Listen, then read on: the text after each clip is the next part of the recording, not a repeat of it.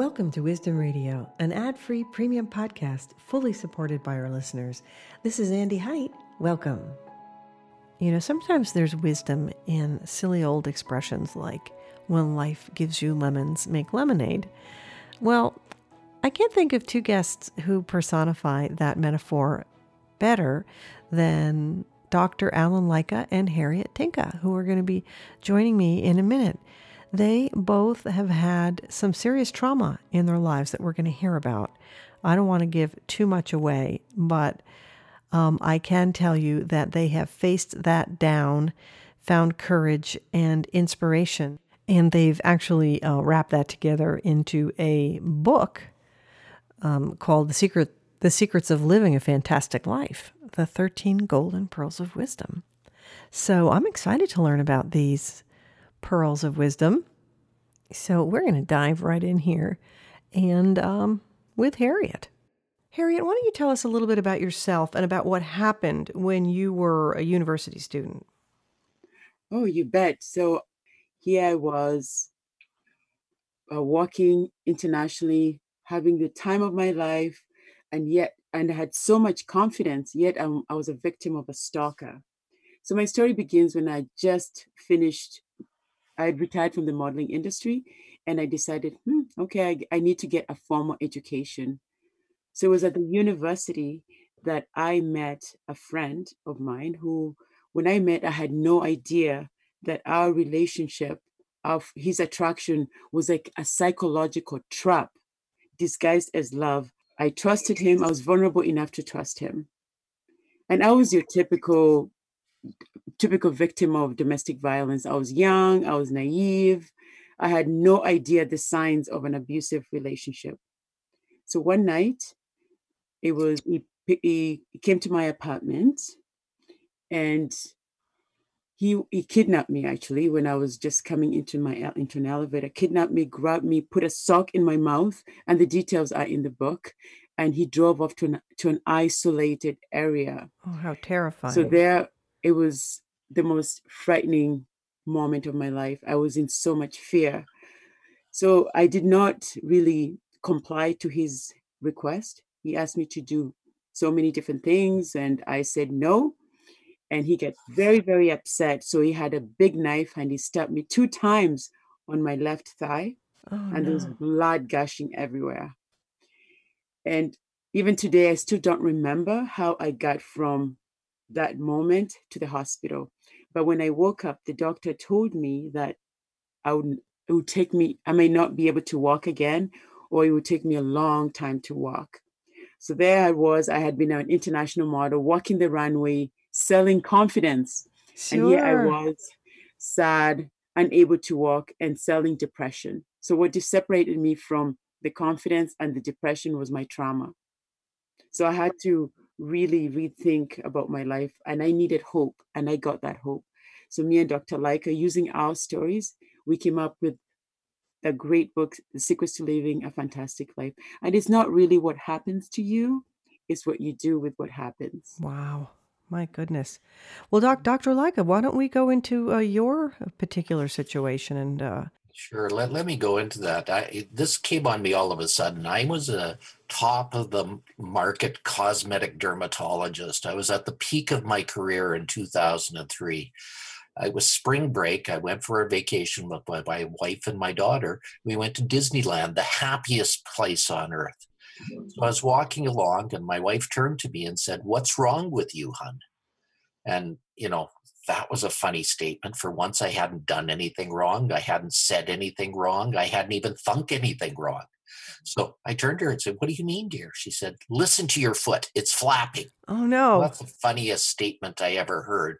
Listen to your foot. It's flapping. Dear, I don't even know what you're talking about. What planet are you coming from right now? She said, No, no, listen. And as I was walking along, my foot had suddenly developed a foot drop. And it had with oh. every step I took, it was flapping. I'd call it slapping, but she said it was flapping. That's, you know, that's how well she knew you. yeah. It was hot. It was like 102 degrees out Fahrenheit. Wow. And it was sweaty. And I said, maybe it's that. She said, no, no. When we get back, you better get it checked out. And when your wife tells you to get something checked out, you better get it checked out. so we got back, and I had every test known to man. I had brain scans, I had CAT scans, I had scan scans. And you know what they showed at the end of the day? No, what? They showed absolutely nothing. The doctors were perplexed. They thought I had a slip disc or a brain tumor or something ca- right. causing this, sure. but they had no idea. So they they I, I I was perplexed too. So I saw more and more and more, and no one could give me an answer. So finally, I went to see one of the top neurologists in the world. A neurologist is a brain doctor, a doctor that concentrates on nerves. Mm-hmm. And when I came in, he had reviewed all my tests, and he simply said, "You better be sitting down when I'm telling you this." I oh said, no! What do you mean? I have a dropped foot. Why do I need to sit down? He said, because you don't have a drop foot. You have ALS, Lou Gehrig's disease. And in six months, you're going to be dead. Oh, Get no. your affairs in order, he said. I mean, oh first of all, I can't imagine being having the news broken to you in that way. You think uh, very crude, very barbaric, but you know. So he he then said, "Okay, well, that's the diagnosis. The interview's over." So you know, what do you do when you're told you have six months to live? You've got to get your affairs in order. I started looking for all diseases that looked like ALS, but were not ALS. And you know, lo and behold, after checking thousands of sites, I found a doctor in Colorado Springs, Colorado, Dr. David Martz, who had a disease very similar to mine. But he got much worse, much more rapidly. He was on his deathbed, and a doctor came up from Texas and said, David, you know, there's something wrong with your picture. It just doesn't fit. It doesn't fit ALS. It doesn't fit Lou Gehrig's disease. David said, then what do I have? He said, I think you were bitten by a tick, and that tick caused a chronic neurological disease called chronic Lyme's disease. And he said, if I'm right, we'll do a simple test. And he did the test. But he said, in the meantime, we're going to start you on treatment. And you know, the miracle happened. David, like a Lazarus, arose from the dead. He got back to his whole status.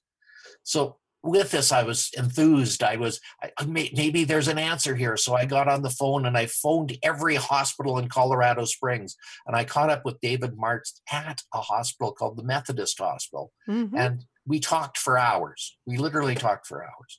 Now, this was our Thanksgiving weekend in 2003. Ours is a bit uh, before yours. Ours is in October. And so and of course went, back then, you know, there wasn't a lot of information about Lyme. I too had Lyme. you know, Lyme's disease is one of the greatest right around the same misunderstood time. diseases of all time. I know, and it's can, very, yes. very common. You know, but the problem with it is it's very expensive to treat. So mm-hmm. a lot of insurance companies do not like that diagnosis, and many professional doctors do not agree it's even a diagnosis right now. Yeah. So it's it's one of those great unknown factors that are out there. Yeah. Yeah. So so is that what yeah, that's what it ended up being for you? That's what it ended up for being for me. So David and I uh, talked. I got down to Colorado Springs. He diagnosed me with this disease. And for 16 more years, I was one of the top cosmetic doctors in the world until I retired last year. I was able to maintain my status and do everything that I possibly could do. So the miracle is not in, in the fact that I had a terrible, awful disease. The miracle is I found a way to cure it, get get even with it, and at the same time survive. And and I'd like to emphasize it's not what happens to you, it's what you do with what happens. So now of course I'm very curious about how the two of you who ha- both had trauma of a different variety um, meet and decide to co-author um, this book. Uh, sure. Why don't you? Why don't you take that one, Harriet? Of, yeah. So, Dr. Lycka is a big philanthropist. He sponsors a lot of organization, and one of the organization he was sponsoring is called YWCA Women for the Women. So it's an organization that recognizes women in the community who have made a difference and use their experience to make a, make a difference in the community. So I was one of the, the nominees for that for an award under the category turning points. So now that category basically is I have used I have used my trauma to change the world, to wow. change my community. Uh-huh. Well, congratulations, by the way. No, thank you.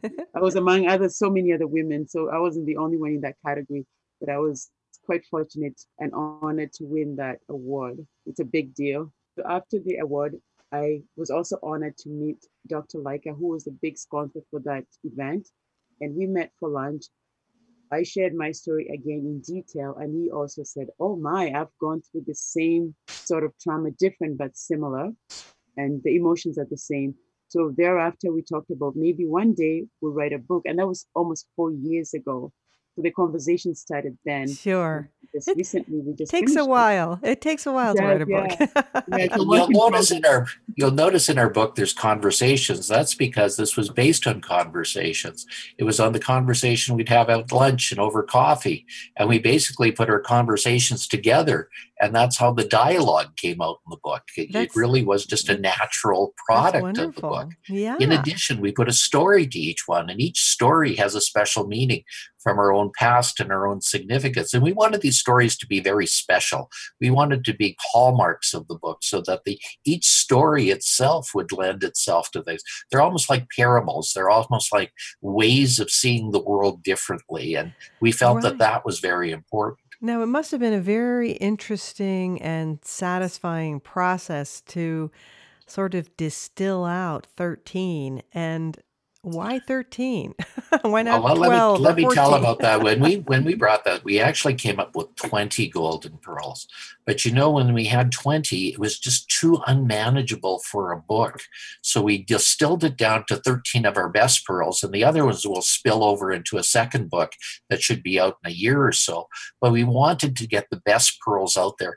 The problem is when you have too much information, it's like drinking from a fire hydrant. And Oh, we didn't want a fire hydrant to be wanted we wanted people to savor each little part and really enjoy each little part. I'm interested. so- I'm interested that you picked the metaphor of, of pearls, golden pearls. Ah. Well, Harriet, can you go over why we picked pearls of all things? Well, pearls are the most rare in the world. They don't even exist. So there's a, a particular a particular pearl called it's a it's a it's called the Pandicta maxima, and it's a very rare oyster in Indonesia. So the way it, it's formed is a as foreign substance goes into the oyster, and it's it's um it basically it goes through a lot of suffering, a lot of uh, emotions in there, and then it's formed into a pearl. See, what a, what a pearl does is take Ah, that trauma, it right. takes the irritation and walls it off. It puts a beautiful material called luster on it. That's and it. Yeah. walls it off and layer by layer by layer, taking that trauma and turning it into something very beautiful. Oh, I love that. now, I love that golden image. pearl is the most rare. Yes. Wow. Now, do you have um, a particular? We don't have to go through all the pearls because people can read the book uh, for that. But do you have um, each one of you a favorite pearl that you would like to talk about today? You know, I think I'll let Harriet go first. She has certain ones that are her favorite, and my I have certain ones that are my favorite. But I'll let Harriet lead off.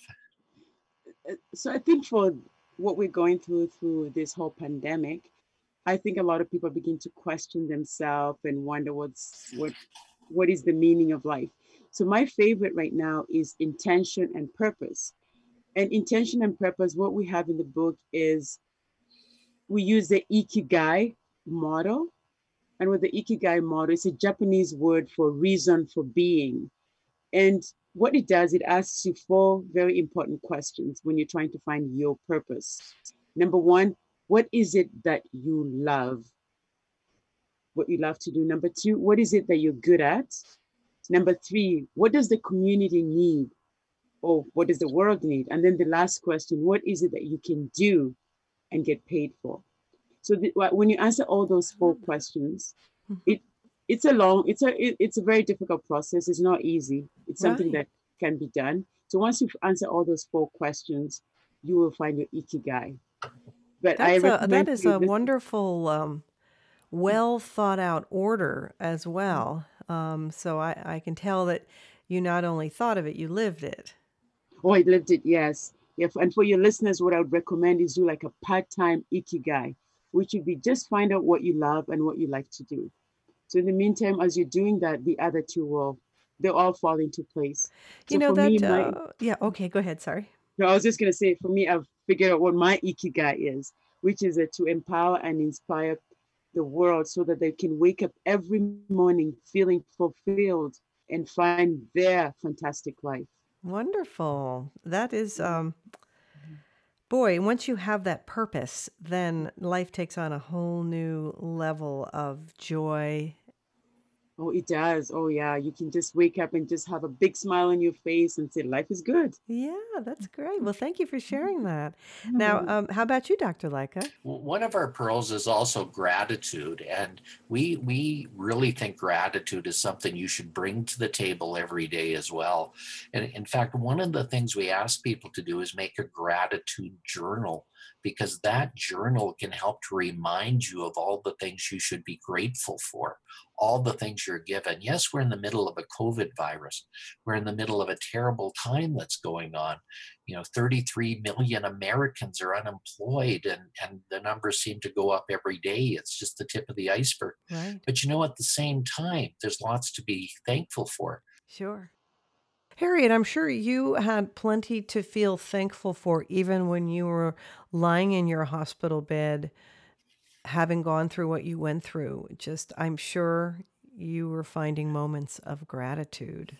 Oh, Can you speak to that? oh, you bet. I think my biggest gratitude is the support I got during that time because when I was going through all that trauma, all that depression, I was so thankful that my family was there. Just having family, people who support you, that network of friends. When you're going through the trauma, you have to reach out to, to somebody. You cannot do it alone. A community is what you need. And for me, that's my biggest gratitude, having family and friends. And um, the other one of the other pearls, I don't want to give all your pearls away, um, but I think is a very important one, and especially in the case of trauma, is forgiveness. And um, I would be interested to hear more about your thoughts on forgiveness and the importance of forgiveness in helping us to heal and move on. okay i'm going to start off harriet and then i'm going to turn it to you. You know when i went through my trauma uh, that this doctor was so callous and so crude when he told me the diagnosis i was badly hurt by that. But i had to forgive him forgive his knowledge. You know he responded in the way that he thought was appropriate and he wanted to give me that last six months to live but it was a very crude and barbaric thing that he had done so part of my healing was to forgive him and move on not be part of this anymore and not be part of that exchange anymore. Now, Harriet also puts this in a very wonderful way as well. So I'm going to turn the floor over to her. Mhm. Yeah, because I think uh, it's, they always tell us forgiveness, you have to do it quickly so that you can start healing. And I find forgiveness, you can do that quickly if somebody cuts you off when you're driving, or maybe your husband or your wife doesn't record the Game of Thrones. That you can forgive very quickly. But if you've gone through a trauma like we have, it's not easy to forgive because forgiveness is not a natural thing. So when something happens to you, you will start to hate. But we use hate to protect ourselves. For example, I hate cancer because it's impacting my family. So you're using hate to protect yourself. Now, what I used when I was going through this whole trauma, I used three steps. So number one, what you do is write down, I hate, I hate my attacker because he puts me in, he put me in the hospital. I hate my attacker because he put a scar on my leg. So that's number one. Say why you hate what happened to you. For me, I hated my attacker. Number two, now change the second sentence. I hate my attacker because I love my freedom. hmm I hate my attacker because I love my imperfections. And then number three, get the hate out and just focus on the three things. I love being healthy and I love my imperfections. So every day you add, I love, I love, I love. So those three things will really hate, help you to forgive. Because if you don't forgive, it's the same thing as you drinking this poison and hoping the other person will die Yeah, from it. very well said. Very well said. I'm just going to say a little bit there too. You know, forgiveness is not a one time thing, it's a process that people go through. And although you might mentally say, I forgive, You don't necessarily forgive once, you forgive over and over and over again as mm. these thoughts come back into your mind and you start to remember those things. So it's got to be something that you really seize on and really put inside yourself. It's got to be a commitment that you make to that forgiveness process. It's not an easy commitment, it's a very difficult commitment, but at mm-hmm. the same time, it really makes a lot of difference in your life. It really can free you from that hate cycle that goes on because hate begets hate. Right. And mm-hmm. anger begets anger. And those are uh, very human emotions, as you point out, um, Harriet. That's very natural. Uh, those things, to you know, you get angry or you, you, you have these hateful feelings. What's mm-hmm. more challenging is to really access that beautiful love, gratitude part of our beings that mm. allow us to rise up above that. And I, I guess that's ex- exactly what you're talking about. Well, you know, people have two sides. You know, when Harry and I went through the traumas that we went to, we could have taken the dark side. We could have taken an evil a path. And that path is one of death and destruction, being mean and cruel. Or, or you can use this as a turning point. You can use this in a way to live a better life and to share that life with others. And both Harriet made a, a turning point decision in our lives where we decided literally to live a better life and to share it with others so others can get it without having to go through the trauma that we did. Now, almost everybody in their life has sustained some sort of trauma. It could be a divorce, it could be something where they were hurt as a child, it could be maybe their mothers did not love them maybe it was a childhood that where kids uh, were mean to you and you were and, and you were bullied. Maybe it, there's a lot of things that could go on in this life but at the same time there has to be a turning point away from that in order to grow and be whole and be whole again. Without that you don't live a life that you really deserve. You don't live that fantastic life that we talk about Let's um let's talk about that fantastic life for both of you right now. And uh, what uh, would you say is one or two things that are happening for you that just are fantastic right now? I, I think for me, what's really fantastic is when I help somebody and I see how they feel. It's huge to me. Just making a difference in other people's lives makes a huge difference. I had a friend of mine who called me and said she actually, I sent a, a sample of my book, of the book, and she said, wow, that really changed her attitude. She said, when you change the way you look at things, change, things change. So for me, just seeing that impact I've made in other people makes me feel great. That's wonderful. And that also um, connects with your um, empower and inspire the world uh, that you, you were saying in the very beginning you know, connecting with what you love. So that also brings joy to you. Well, I think people can really get a lot from this book. Let's help people understand how they can, um, where they, what website they should go to um, to learn more about the book and um, it's just a fantastic life book right? Yes let me go through that and this this book is not quite available on amazon yet. Amazon isn't shipping right now so we had to delay that. So we put up a site that people could put their pre-order in and that's www.fantasticlifebook.com fantasticlifebook.com. Now, we ask you to order from that for two reasons. One is we can give you free shipping as soon as it comes out. And secondly, we're going to give you 20% of the profits of that book back to help the inner city. And Harriet and I have chose to help some abused women charities because they are being very badly hurt in this in this climate, eh, in this in this seclusion, there's a lot of abuse going on. So sure. we want to help that as much as we can. All right. Very good. That sounds great. And uh, what we will also do is provide that link um, next to this interview. Um, but I, I think to survive a trauma like that and to go on and to do what you both have done is is really something. And um, I admire you both, and I I think that people are really going to benefit uh, from these pearls of wisdom that you have developed um, to help people who are going through their own particular trauma. So thank you very much. And uh, the one thing that they can do, I use the WITS program, W I T S, when something is happening, when you're being bullied, which is walk away, ignore it. So I talk about it, talk talk it out, or seek help. So you go through those steps, and Mhm. that will help you when you're being bullied, whether by somebody else or your spouse. So with walk So away, Walk away. ignore it, Mhm. talk it out, or Mhm. seek help. Num- the last one you have to seek help because the other three didn't work. Yes. Yes, I do. I think people sometimes are afraid to talk to somebody about it. Um, so I Mhm. think that's really great. Yeah. And uh, Dr. Lycka, do you have any parting words for us today? You know, I, I think the keywords that we started the show with are very apropos. And remember, it's not what happens to you, it's what you do with what happens. I'd like everybody to take that message to heart. We're in the middle of a COVID virus right now that's very threatening to people. But remember, it's not what happens to you, it's what you do with what happens.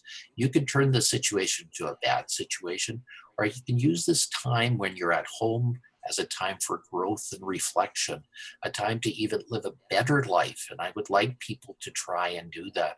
I would like to think people to think of the, all the things they're grateful for and all the good things that are Right, happening to them every day. Exactly. Well, that's very well said. Well, thank you so much for uh, joining me today on Wisdom Radio. And um, I wish you both the best and uh, stay well, stay safe, and keep doing what you're doing. Thank you for having us. It's such a huge honor. Well, yes, thank you very much. This is really a wonderful experience. I'm so glad we could be here today and share our message with so many wonderful people. Great. Well, thank you so much. This is your host, Andy Height. Thank you so much for listening and for supporting Wisdom Radio through your subscription so we can stay ad free the way we like it. Be sure to follow us on Facebook and Instagram at Wisdom Radio. Guest suggestions are always welcome at wisdomradio.org. Until next time, remember to follow your brightest path.